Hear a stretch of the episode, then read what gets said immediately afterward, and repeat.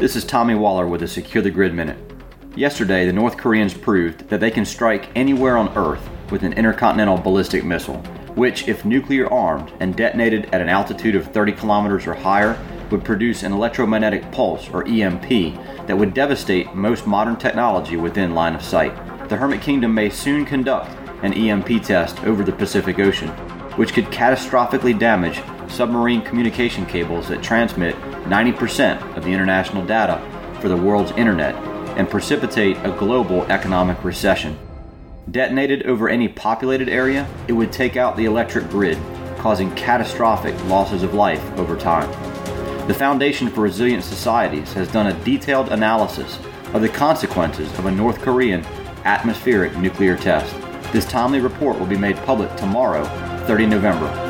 Stay tuned at securethegrid.com.